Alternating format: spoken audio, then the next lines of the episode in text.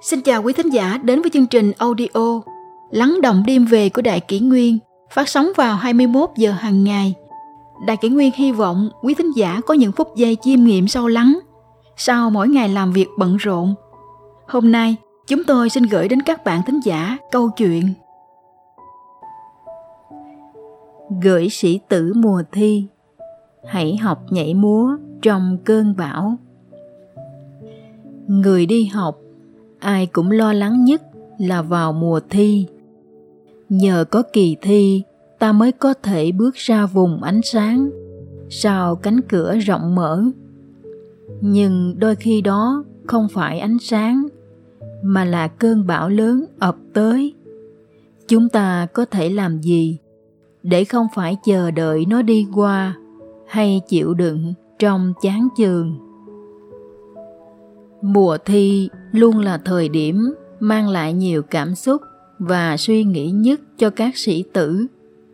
Gánh nặng khẳng định bản thân, áp lực về tương lai và cả việc làm bố mẹ nở mày nở mặt chồng chất lên vai các bạn.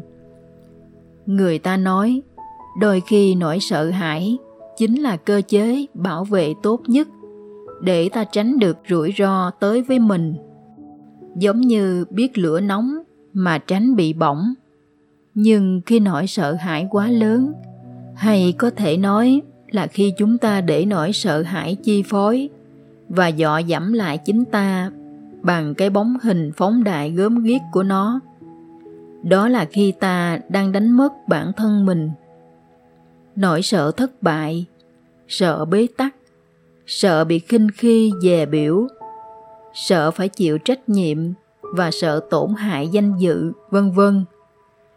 Đó là những nỗi sợ phi lý, bởi nó là sự phản chiếu từ quan niệm của người khác lên bạn. Đó không phải thực sự là vấn đề của bạn. Bạn sống cuộc sống của mình và tận hưởng nó, kể cả thành công lẫn thất bại.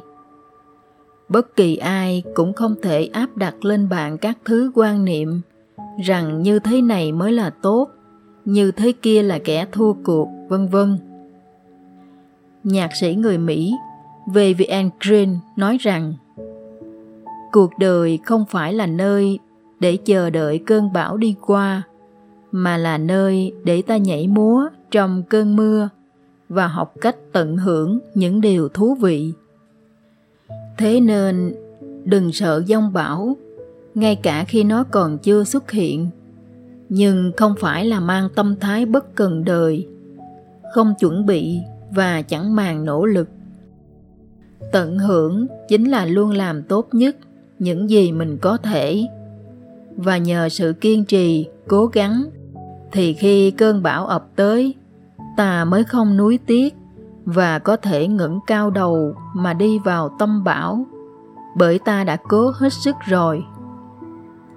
Tác giả Kotaro Hishi từng nói, bất hạnh chính là điềm báo hạnh phúc, hay bất hạnh chính là cơ hội. Con người thường thấy thống khổ khi không thể thay đổi ngoại cảnh và để nó tác động. Nhưng chính khi không thể thay đổi ngoại cảnh, lại là lúc ta chỉ có thể chọn cách thay đổi chính ta, và cơ hội sẽ lại mở ra.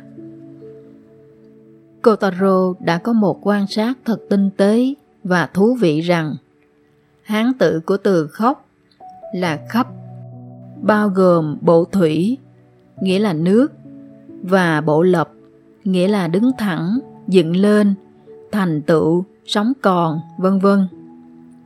Chẳng phải khi thấy đau quá, buồn quá thì khóc, nhưng khóc xong rồi thì phải đứng dậy mà thành tựu chính mình, mà dùng ý chí như vượt qua chuyện sinh tử để đối đãi hay sao?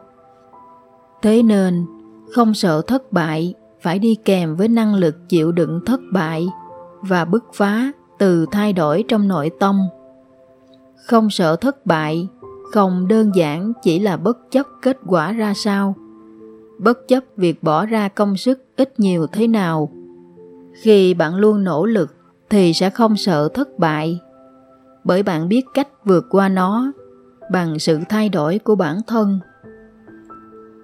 Câu chuyện mùa thi là câu chuyện của thành công hay thất bại, tự hào hay tiếc nuối, nhẹ nhõm hay gánh nặng.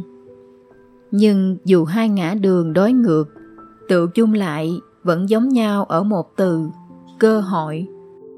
Đều là cơ hội để ta bứt phá, thay đổi cuộc đời mình. Có ghi chép rằng nhà sáng chế vĩ đại Thomas Edison từng thử sáu nghìn loại nguyên liệu để tìm ra sợi đốt giữ cho bóng đèn sáng lâu. Ông không ngại thử đốt cả những thứ mà nhìn thôi đã thấy chẳng có chút liên quan nào, như râu của một người bạn. Nhưng ít nhất phải thử thì mới khẳng định được là cái gì có thể hay không thể.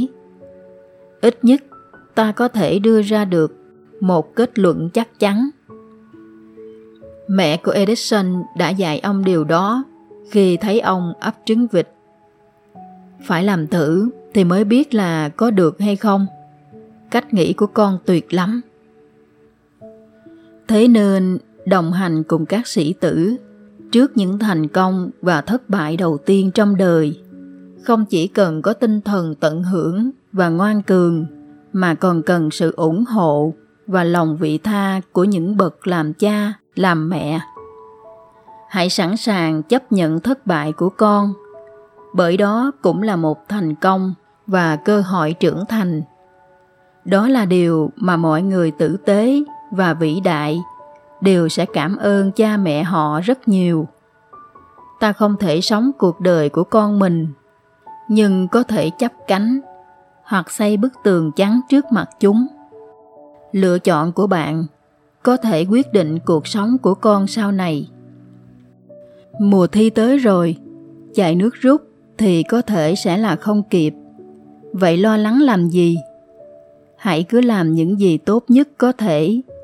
Biết được rằng mình sẽ làm gì nếu thất bại khiến bạn mạnh mẽ và tự chủ hơn. Không lo sợ hay cảm thấy bế tắc cũng chính là nguồn sức mạnh để tập trung làm tốt hơn. Tôi sẽ không chúc các bạn may mắn, mà thay vào đó, hãy tận hưởng quá trình và kết quả với tinh thần của một chiến binh kiêu hùng và nắm bắt lấy cơ hội làm chủ cuộc đời mình.